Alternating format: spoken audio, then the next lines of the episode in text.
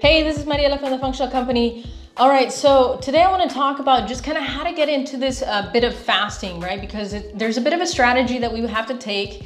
And, uh, you know, like if you're very inspired to do, for example, a one day fast or a five day fast, you can't just go right into it if you've never trained your cells to actually do this. Because what you'll notice is that the, the weakness will be exposed immediately. So let's say you try to go to a one day fast uh, out of the gate, but you have blood sugar problems. Oftentimes, not always, but oftentimes what will happen is that somebody will go about 16, 18 hours, maybe even 14 hours and start to get a little weak. So that's usually a sign that the blood sugar is dropping and the cells are not transitioning to fat burning uh, and they're not able to sustain the blood sugar at a controlled level, right? So usually what happens is a person feels weak and then you have to eat instead of just maintaining the fast.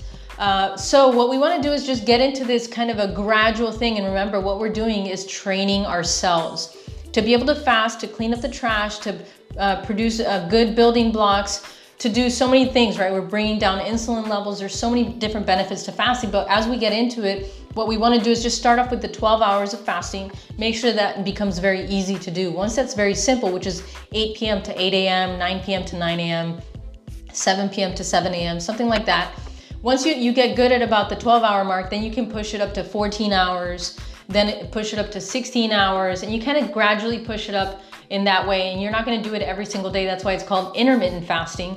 But you do wanna get uh, to a place where you're training and extending. And remember that the thing that's gonna allow us to do that is by consuming plenty of fat before you start the uh, the actual fasting period, right? So it's a bit of a training thing, and that's that's just the main thing I want to kind of you know share with you and to keep in mind is if you're really excited about doing fasting, that you gotta just take the time to train. It's kind of like if you did exercise, right? You wouldn't just go and lift 200 pounds off the bat, or you wouldn't go and run a marathon off the bat, right? You gotta start slow, uh, start with what you can do, and then ramp up from there. And you're training the body to build that stamina.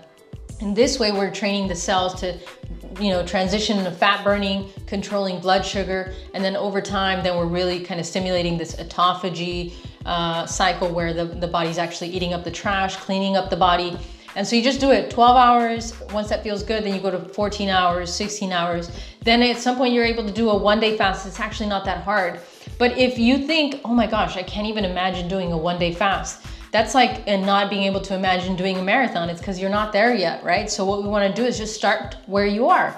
If 12 hours seems doable, start with 12 hours. Then at some point that seems really easy. And then you're like, I can definitely do 14 hours. Then you do 14 hours. Then you're like, oh my gosh, this was easy. Then you do 16 hours. It's all a gradual approach, right? And that's the thing that makes us win. Uh, instead of doing something that just, you know, hardcore all the way and then you feel terrible, then you're not willing or likely to do it again.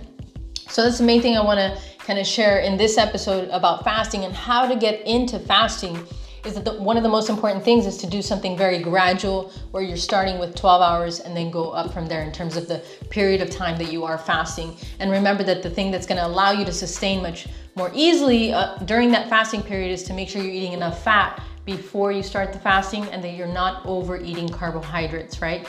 Keep it, keep your carbs pretty low, keep your fat nice and high, then the fasting period should be much easier. Just take it as a gradual kind of approach. All right, thanks so much for tuning in and I will see you on the flip side.